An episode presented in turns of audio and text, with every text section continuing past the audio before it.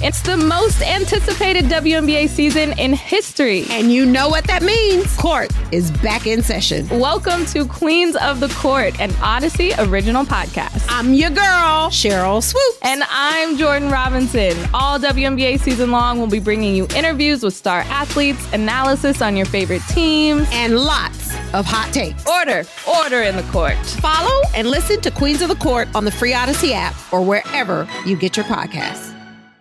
This is Reception Perception, the show. Now, James Koh and Matt Harmon.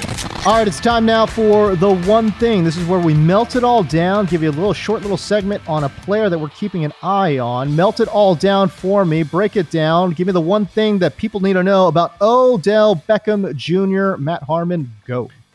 The one thing you need to know about Odell Beckham Junior is that the last time we saw him play, and I know it's it's been a minute, but in twenty twenty-one, his reception perception sample, which includes games with the L A Rams, yes, but also with the Cleveland Browns. It's hilarious that people uh, watched Baker Mayfield play football in twenty twenty-two and don't understand like what might have gone wrong with Odell Beckham's Cleveland Browns tenure. Because when you isolate him from Baker Mayfield, the last time we saw Odell Beckham play was as a pure X receiver. eighty-two point nine percent of his sample snaps were on were outside and seventy-nine point nine percent on the line of scrimmage. And he was still getting open at a very high rate. seventy-two point three percent success rate versus man, eighty-first percentile success rate versus press. Those are two qualities you need as an X receiver. You got to beat man coverage, you got to win down the field, and you got to beat press coverage. It really helps also that he's a uh, big-time contested catch and ball winner as well. So Beckham yeah. certainly might not be at the legendary peak of what he was in reception perception to start his career. He, he's not that guy anymore, but last we saw him play, he was still a very, very good, high quality, number one type of X receiver.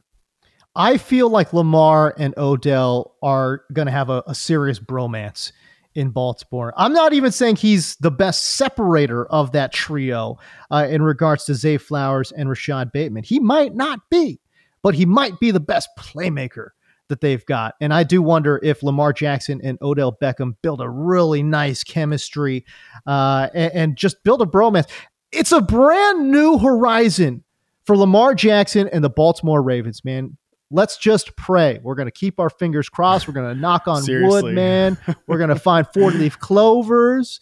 People got to stay healthy there in Baltimore. That's the big thing. And that's the one thing you got to know about Odell Beckham Junior twenty-four hundred Sports is an Odyssey company.